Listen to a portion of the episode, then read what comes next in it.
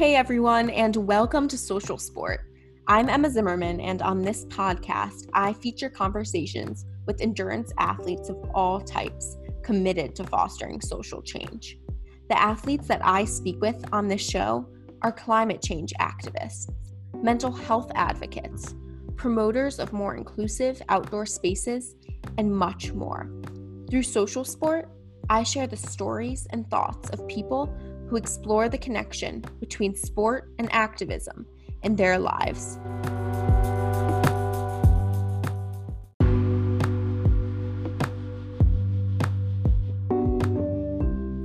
For this episode of Social Sport, I had the unique opportunity to speak with Keisha Roberson all about the Women Run the Vote relay.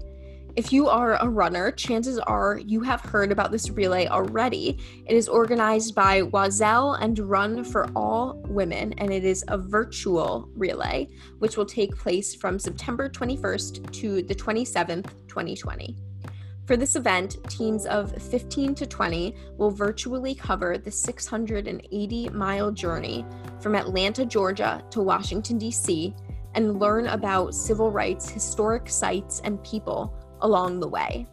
This relay also raises money for Black Voters Matter, which is an organization dedicated to increasing power in marginalized, predominantly Black communities. Keisha is an advocate for various social justice initiatives, including reproductive rights and mental health, and she is a runner and a coach herself, and the Run for All Women ambassador, who is in charge of adding historical elements to the relay route. It was such a treat to speak with Keisha and learn more about the history of this event, why it's important, and the legacy that it is sure to bring.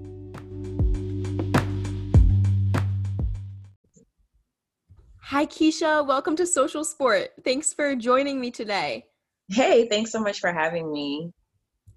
Yeah, I'm really excited. It's it's such an important time. I mean, I, I feel like everyone in the running community has the women run the vote relay in their minds.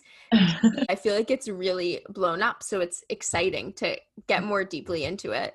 Yeah, there's been a, a tremendous amount of excitement. Like we knew it was going to be big, um, but it's been huge, and I couldn't be more thrilled about it. Really excited for takeoff next week or in a couple weeks.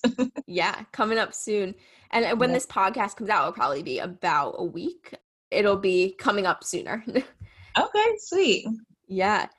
So, we're going to talk a lot about the Women Run the Vote relay, and that's what this episode is about. But I want listeners to know who you are and your connection to all of mm-hmm. this. So, if you could tell everyone who you are, what you're passionate about, and then where you are right now. Yeah, um, so I am a runner, a health and wellness advocate. Um, my pronouns, actually, I should start with that. My pronouns are she she, her, they, them.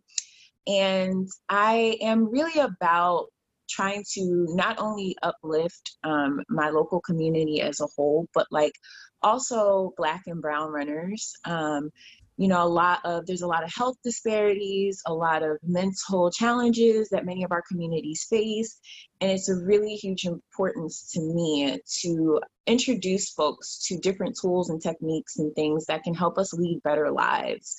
Um, as we know, like trauma is can be passed down from generation to generation, but I also feel like healing and prosperity can be too. So really, um, just trying to do my part in sharing that with the community. I'm a founder of Track Tuesdays here in DC, which is a weekly um, not just a track workout because sometimes we're not on the track, but it's really a, a, weekly workout that's created to help build more efficient runners. So we kind of go over um, not just the physical elements of running, but we also go over some of the mental aspects of running and just really trying to work on form and just those little things that sometimes we as distance runners kind of neglect or some of us, if we're new to the sport, don't even know or realize is important to our development as runners. Um, I also created the running conversations, which is kind of taking running, but it's also allowing space for conversations in mental health which you know a lot of runners when they talk about their origins and how they got started with running a lot of times it had to do with rough patches or challenging times in their lives. And um, we don't always have that space to get into deep conversations.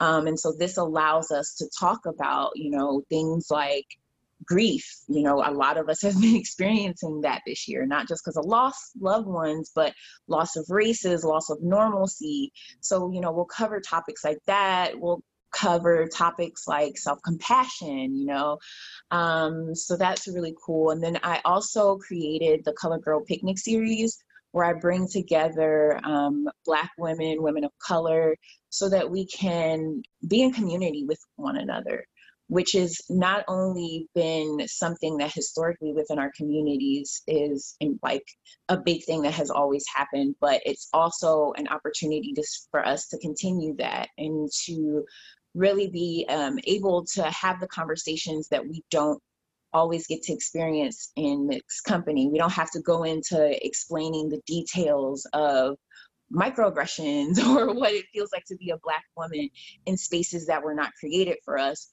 We can just you know, say how we're feeling and really be able to connect. And sometimes it's a very free flowing type of conversation, sometimes it's structured.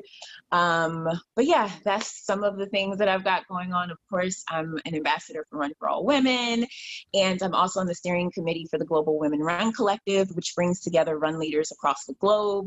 Um, and then whenever I do have free time, I like to. Um, volunteer with uh, Planned Parenthood and other organizations in the area. Yeah, free time. How, how do you get that after hearing everything that you do? It Doesn't sound like you have much of that. you know, I try to try to make time for the things that I care about. Totally. And I want to highlight one thing that you said that was really powerful. You said that uh, trauma can be passed down from generation to generation, but healing and prosperity can too and that was so beautiful and i think it's so evident in everything that you do and also kind of the idea behind this relay that we're going to get into as well. Yeah for sure for sure. So I loved reading the story about how you got involved with Run for All Women, which is the organization that is, uh, or one of the organizations putting on this relay. So if you could mm-hmm. explain what Run for All Women is, and then kind of recount that story of how you got involved.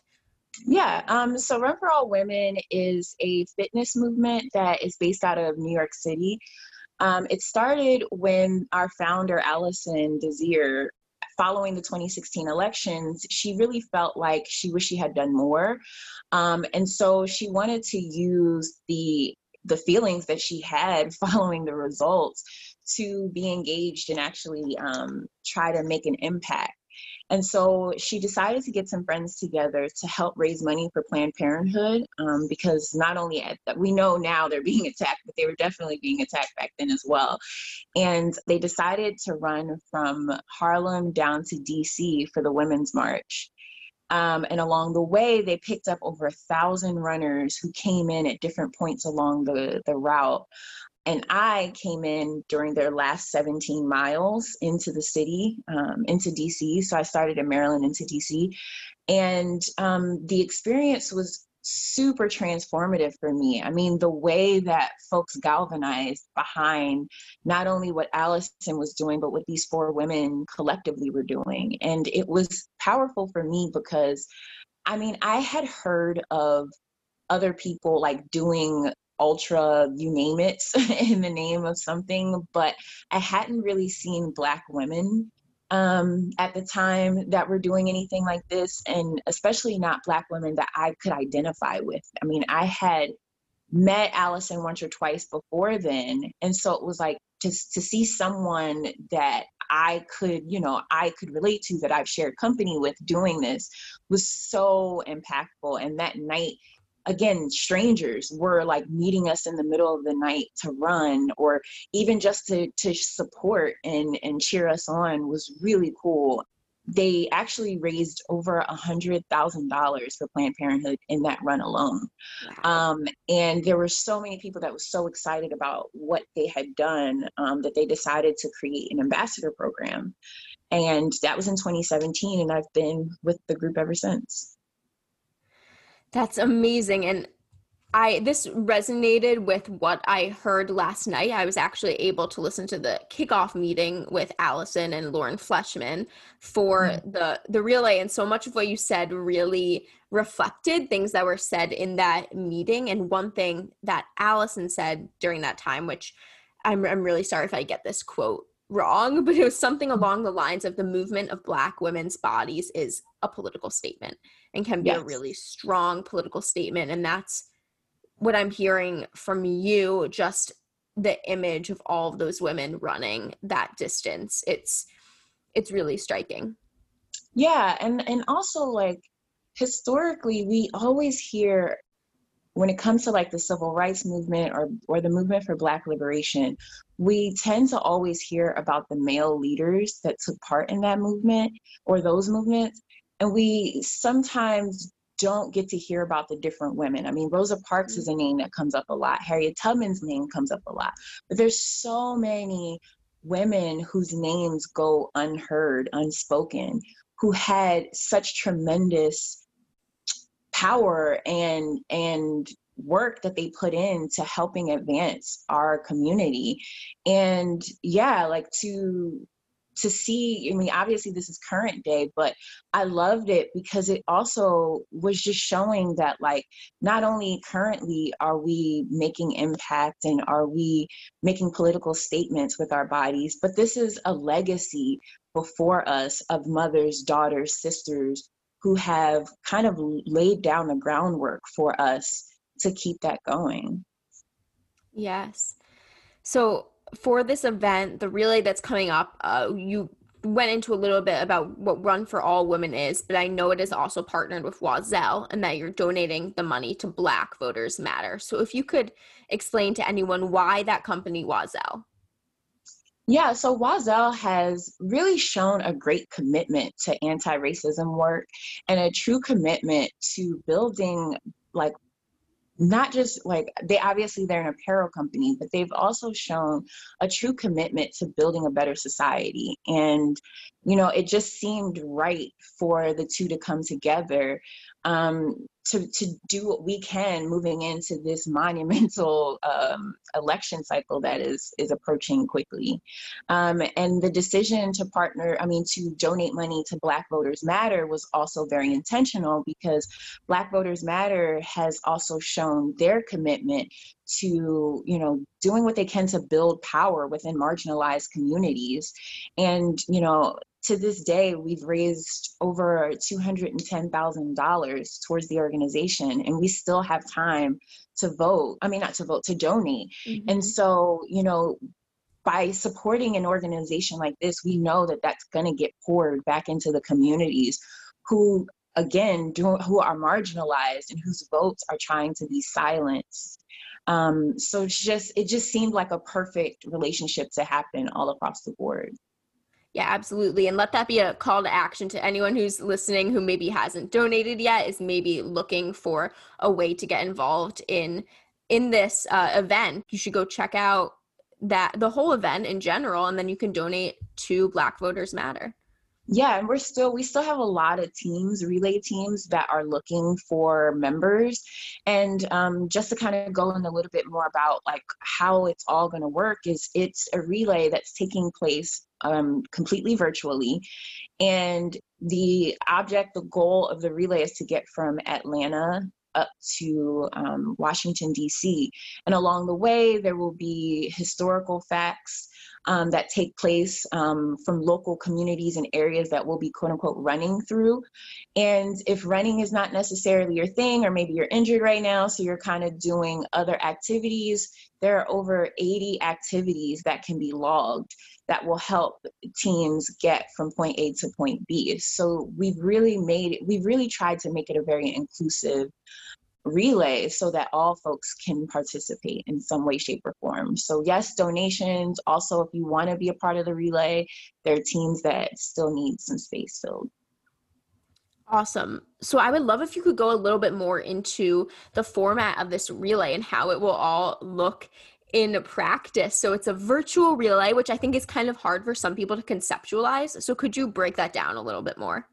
Yeah, so we're going to be using the, there's a platform called Racery so you'll go on there, you'll join your team, and as you go about doing your intentional movement, whether it's yoga, stretching, running, cycling, swimming, whatever that activity is, you'll go in to the platform, you'll log your quote unquote miles or your time that it took for you to do, you know, those activities. And there's like little markers that will kind of move your team throughout the route.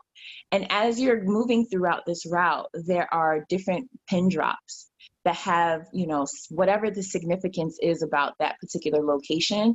Most of the history has to do with um, civil rights movement or Black liberation that has taken place in those particular areas. And then there, like I said, there will also be some challenges or just some things to kind of get us focused and ready for the upcoming election. Um, really encouraging folks to find out what's going on in your local area. Um, I know a lot of us, we exist in our own little bubbles, but actually asking folks to, you know, take a, a closer look at what not only might be happening within your bubble, but outside of your bubble. There are a lot of issues that are going to be on the ballot, whether we recognize it as such. Um, you know, there are going to be people who will get life term elections um, appointments i mean mm based on the election results. So we really want to make sure that we're finding out what's going on in our areas and finding out who are the local organizers, the local organizations. There are a lot of people who could use extra help, extra support. And so we want to encourage folks throughout the route to um, step in with that as well and yeah like it's we want to bring community together through this virtual um, experience. We're really hoping that with this experience that you know folks will be able to come together even if it is through a screen or your phone and really feel like they're not alone in this fight. Where you know the goal is to let each one of us know that we can start where we are in helping move our community in this country forward. And that is so important because it's so easy to get overwhelmed, right, by politics on a national scale and all of the issues that exist on a national scale for good reason. And I think it's so important to highlight the fact that we can think local and that really trickles up as well. So I I love that this really highlights that and I also love that it's rooted in in history because I think the two really complement each other and they they should work together. They need to work together. So you mentioned those those pin drops on historically important places. Are there any that come to mind that are especially powerful to you? Yeah, so there is um, going to be a pin drop that comes in, I believe it's Virginia, where um, I, we talk about this um, resistance that had taken place at a local high school where a 16 year old girl named Bar- Barbara Rose Johns she was unhappy with the conditions of her school and the way that the black students were being treated there. And she was able to mobilize the school like the students within the school to help push change to force the administration to take their concerns seriously and to you know get better results for them. And I thought that was so powerful because I mean, this girl's 16 years old, and I was thinking about myself at 16. And I mean, like, yeah, I cared about like what was going on, but like to actually have the courage to do something. And the fact that like she was able to mobilize these folks in a way that was like secretive and like even just learning about the ways in which she organized the group was like so incredible to me. And I think that a lot of times in our history that we've been taught, the resistance that marginalized communities have shown and used to advance the community goes completely silent. Like people don't talk about the resistance that took place.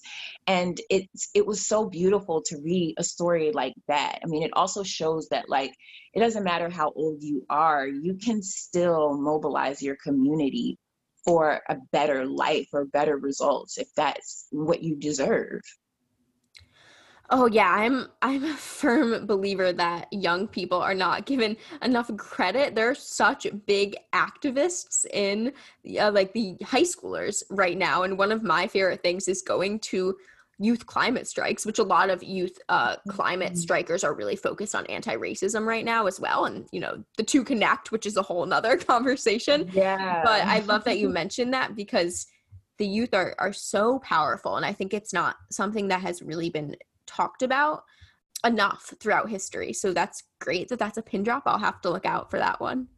Yeah, for sure, for sure. I mean, there's so many things that I mean, so many stories in which students have come together. I mean, when we talk about the Greensboro um, resistance that took place in North Carolina, that was started by a group of students at North Carolina A&T I mean, there's so many ways in which the youth have, again, also cre- like advanced us today. And I'm really excited for folks to check out some of those pin drops. I mean, there's my my biggest hope with these pin drops is because unfortunately I couldn't talk about everything, but I hope sure. that it's enough to interest people and to really um, spark them to go dig deeper or to find out other things that have happened um, within these states and communities. Yeah, totally. And we'll get now a little bit more into that history and the history that's behind it because, like you mentioned, there's so much you can't bring up everything and i'm hoping folks will go dig a little bit deeper or a lot deeper into that history yeah. but i think at a general level what is really important uh, to understand is the 1977 International Women's Torch Relay because I know that that is a really important event to yeah. this relay. So if you could explain what that relay was and why it's important. Yeah, so in 1977, um, there were a group of women that decided to mobilize and run from Seneca Falls, New York, which was the site of the original, uh, or one of the original women's conferences.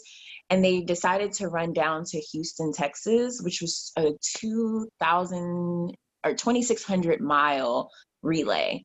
Um, and along the way, they were carrying with them in their torches what was called a declaration of sentiment that was re um, revised by Maya Angelou, which was really really cool. Um, and and they tried to at that time make themselves a little bit more inclusive than the original women's conference, um, which as we know, the women's movement is progressing as well, just like other movements, um, to try to be more inclusive of all folks um, that identify as women. But there were still some challenges, still some things that um, left room for improvement, room for growth. And we're hoping that with our relay, we can, you know, build upon that as well. But that was kind of the inspiration and the spark um, behind our Women Run the Vote relay. So that was 1977. And that seems, I think, to a lot of people like a very far away time, right? Yeah. But you mentioned that, you know, the women's movement is still progressing to be more inclusive of folks who are not white cis women. And I want to hear a, a little bit about that more. So, why is this relay so important to you right now because a lot of these issues that were being talked about in 1977 still exist today you know so i kind of want to hear more about why now yeah i mean there's still so much to be done i mean I, I think about i constantly think about our indigenous sisters that have been dealing like have gone missing no one really talks about that as much i think about my brown sisters who are being captive in cages. I'm think I think about our trans sisters who are being murdered at alarming rates. And for me, I I just I think the biggest motivation for me is to continue to to speak these stories, to speak our history, to speak about ways that we can try to um, continue to mobilize around these issues and to get some harm reduction and to get just a better situation because there's i mean there's so much. And i think in the past like those communities have often gone overlooked and i think that there's a huge opportunity for for for their voices to be heard now for people to really start paying attention and taking taking notice and seeing what can, can we all do to help each other because quite honestly if any of us are being oppressed then are any of us really winning? Mm. That term harm reduction with uh, with respect to everything that you're talking about and with this time the election coming up i think has been tossed around a lot so what exactly does that mean to you when you bring up the term harm reduction why is that important right now well yeah when we think about a lot of these systems that we exist in a lot of them were created with cis white men in mind. It was created with capitalism. It was created with all of these all of these notions that have created harm for many of us. And so it's it's hard to say that we're going to get a complete resolution in one election cycle because that's not going to happen. We the systems that we exist in right now are not going to allow for that. But the goal, I think, now and moving forward is what can we do to start slowly picking away and reducing this harm? And I think when we think about our past, the advancement that many of our communities have made, was it a complete success in, in the sense that now we don't have to deal with racism or we don't have to deal with oppression? No. But that harm reduction has allowed more room and more space for some of us to to come up and be able to breathe a little bit more so that we can continue to chip away at these problems. And so when i talk about harm reduction it's essentially like what can we what can we again chip away at to get to a point where you know if maybe if not in my lifetime but in my children or my grandchildren's lifetimes obviously they're going to be black. So making sure that them as black men women or non-binary that they can exist as they are. If they don't exist within the binary making sure that they can thrive in the ways that they want to. The other marginalized communities that maybe i don't identify with can they can their children can their children's children be able to succeed and thrive? I think the goal is trying to get us to a point where we can one day thrive and not just exist so when I think about harm reduction and the systems that we exist in, I mean it it brings up so strongly so many of those those powerful things that you just explained, but it also brings up the electoral system and an access to the vote. And yeah. I guess I'll I'll kind of play unaware right now if I were to say to you all women were given the right to vote with the passage of the 19th amendment 100 years ago and every US citizen 18 years old and over has equal access to the vote. That's the law. How would you respond to that? Well, I would say that's BS.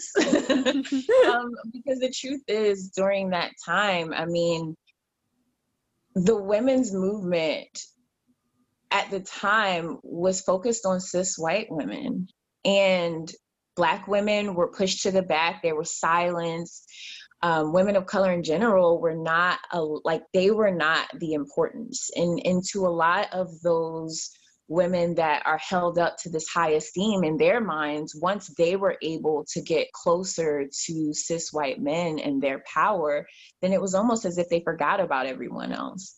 And you know as I mentioned earlier, the the goal has been continued to try like to make sure that we are being inclusive of all women. I'm sure at that time they weren't even thinking about the idea of transness, you know, and trans people didn't just pop out of thin air. They've always existed, always existed.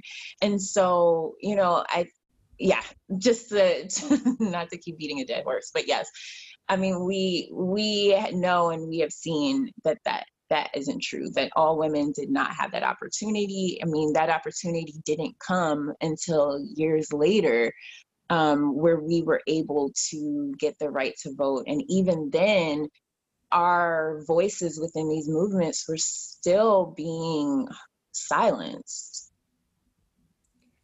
Well, I think that sentiment of marginalized identities don't pop out of thin air is so important because it brings us back to that historical knowledge and the importance of really understanding history and giving voice to uh, different groups throughout history.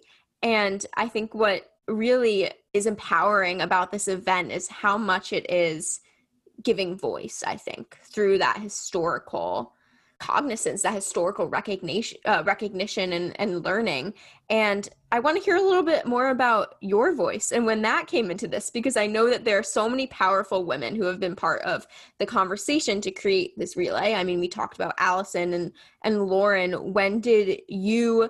When were you able to insert yourself into it and say like, "Hey, I have I have a powerful voice, and I'm going to do this work to highlight the voices throughout history"?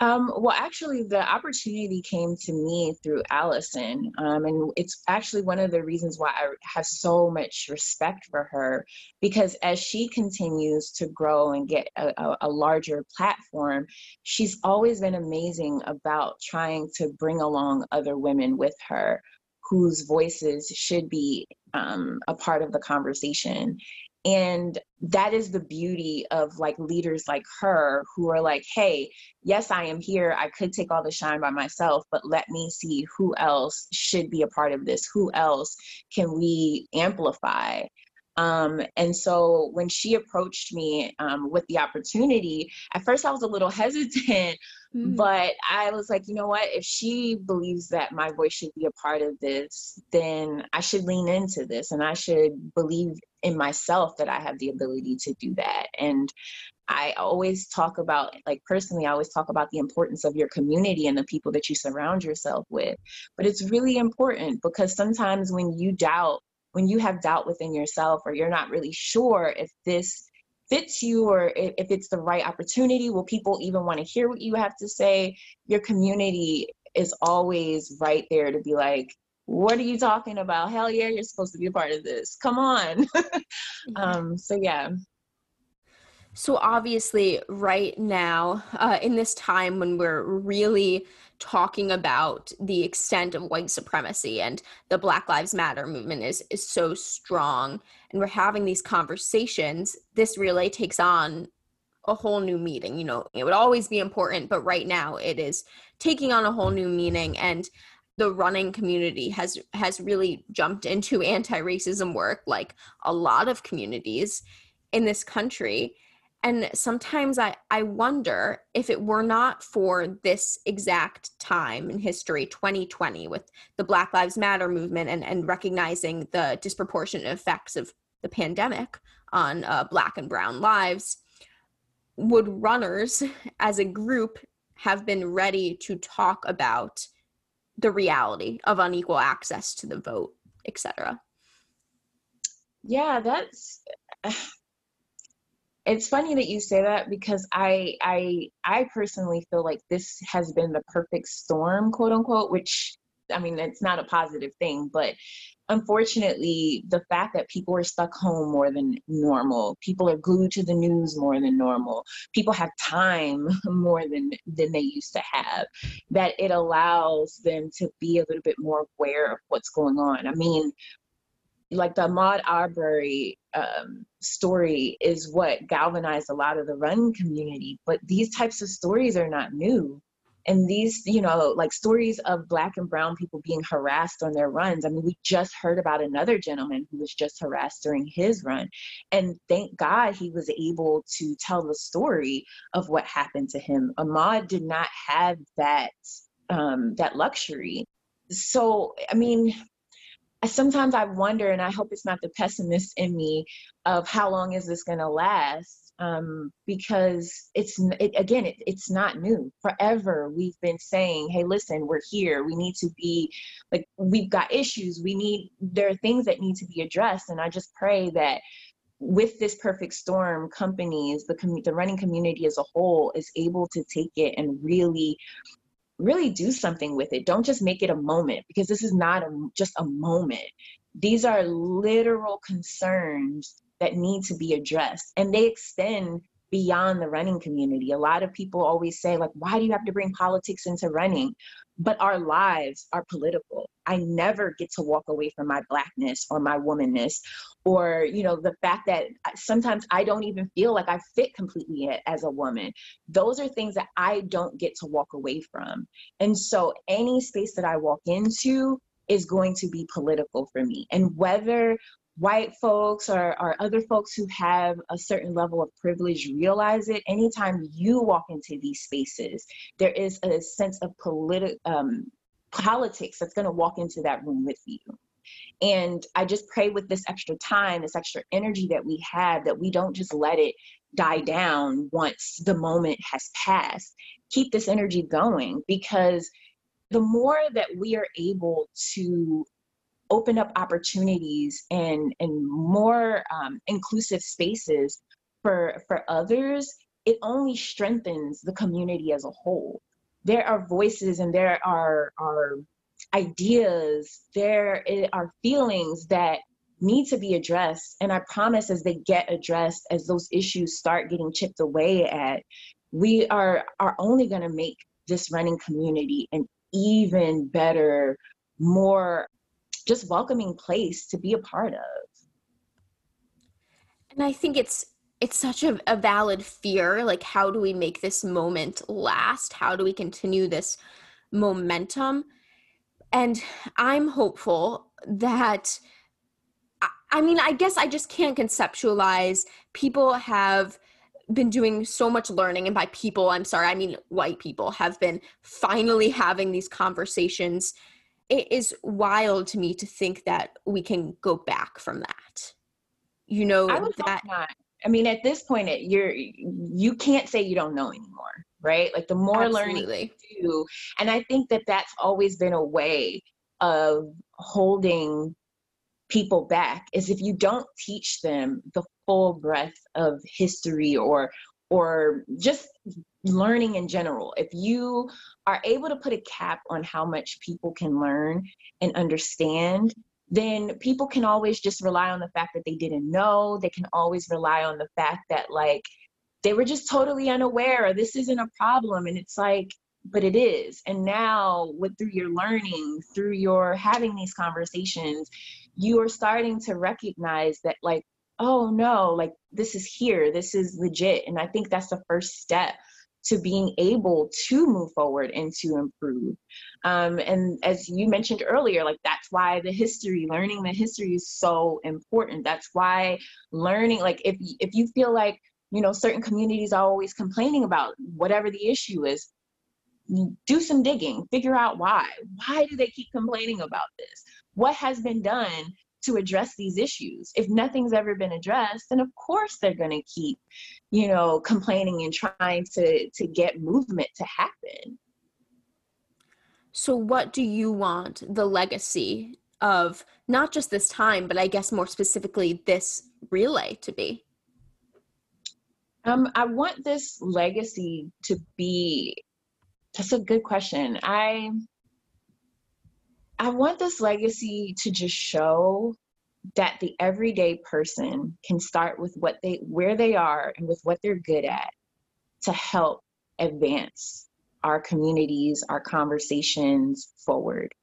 I think that that if we can demonstrate that with folks, if folks are able to walk away with knowing that, um, I think that the sky's the limit. You know, you're able to take that feeling, take that um, accomplishment into your communities and share that with others and be able to make an impact there. I think, you know, some of us are at the bigger levels, our politicians, all those folks, but there's also a lot that can happen on the ground. And I just hope that the legacy of this relay will show folks that no matter who you are, what you do, that you, your voice needs to be heard and that you can make an impact.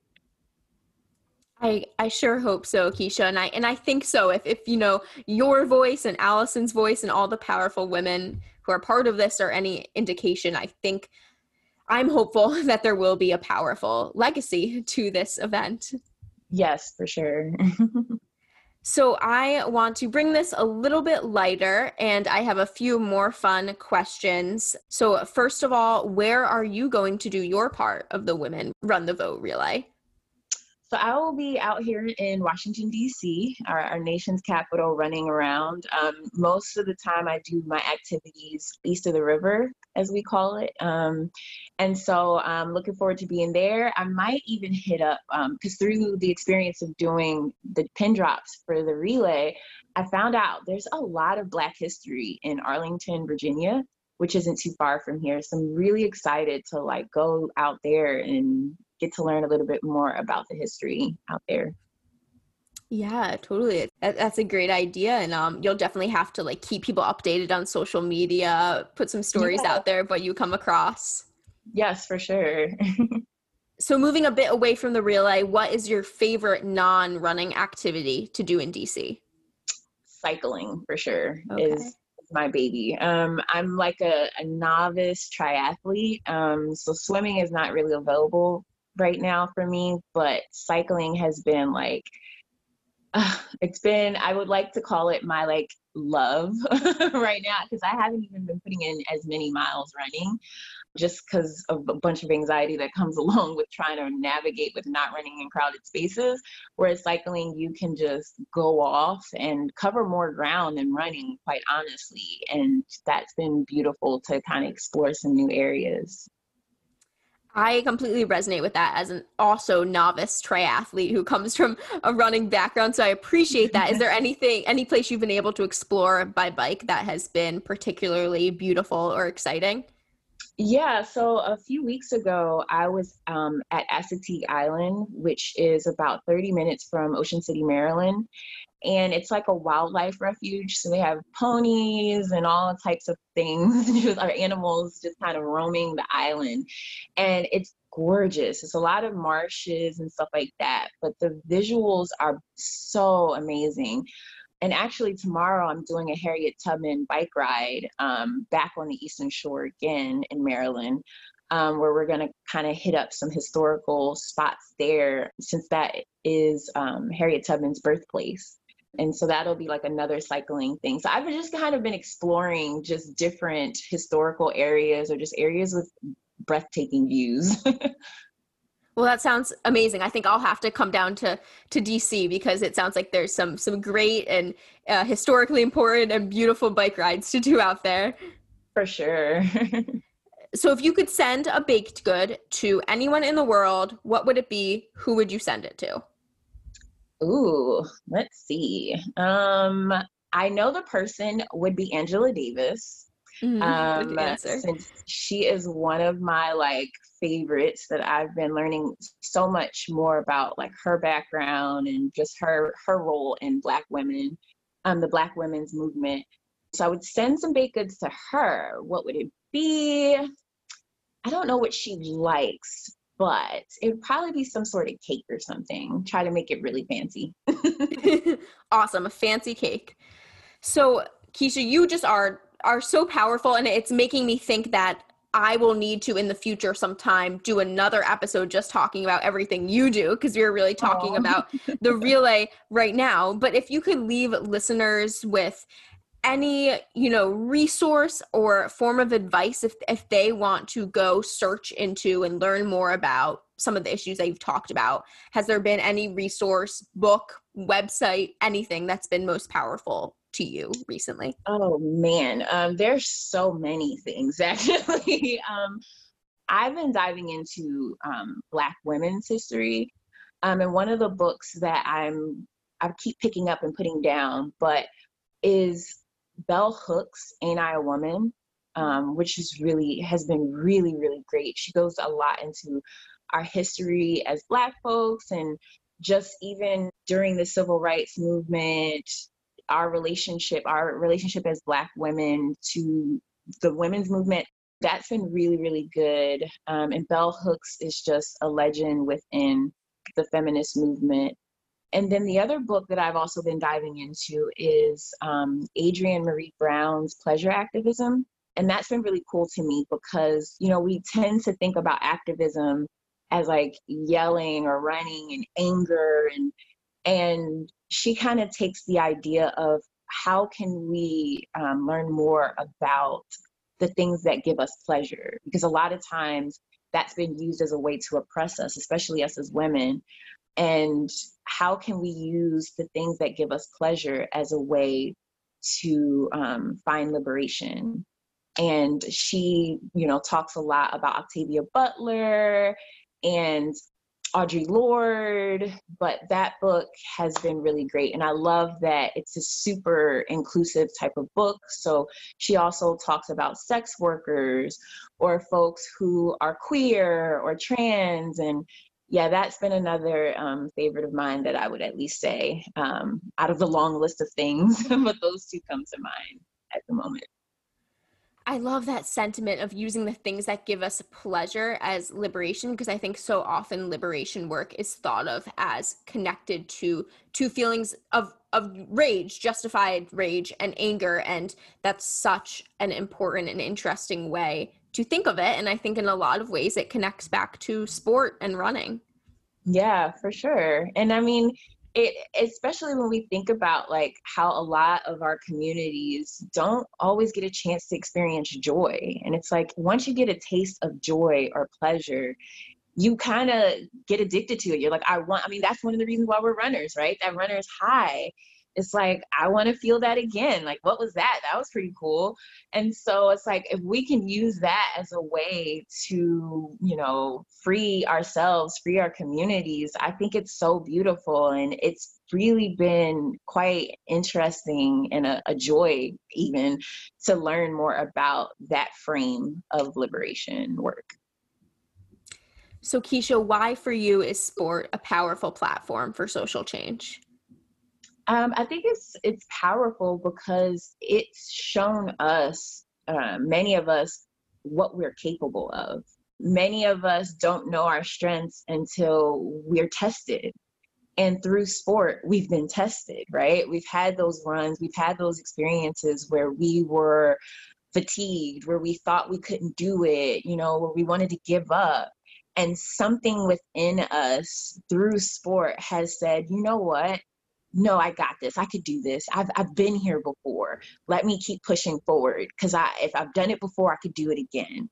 Um, and then also kind of going back to what I was saying just a few moments ago in terms of like there's a high that you get off of that, right? Like once I have completed that challenge, I realize like this feels good. And if we're able to take that, if we're able to take that into our everyday lives, which personally I know I have. I've had some really low moments where it's because of sport that I knew I could overcome those dark days.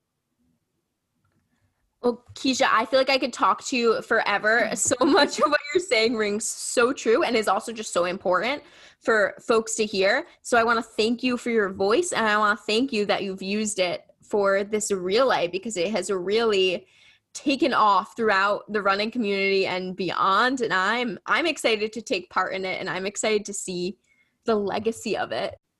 Yeah awesome. Thank you so much for this opportunity. It was really a pleasure.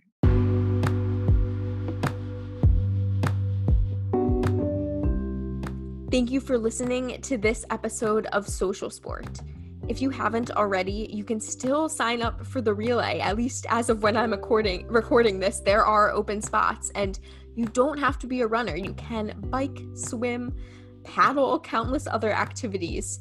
You can also donate directly to Black Voters Matter, and the information for all of that is on the Oiselle website, and the link is in the show notes for this episode at anchor.fm slash social sport.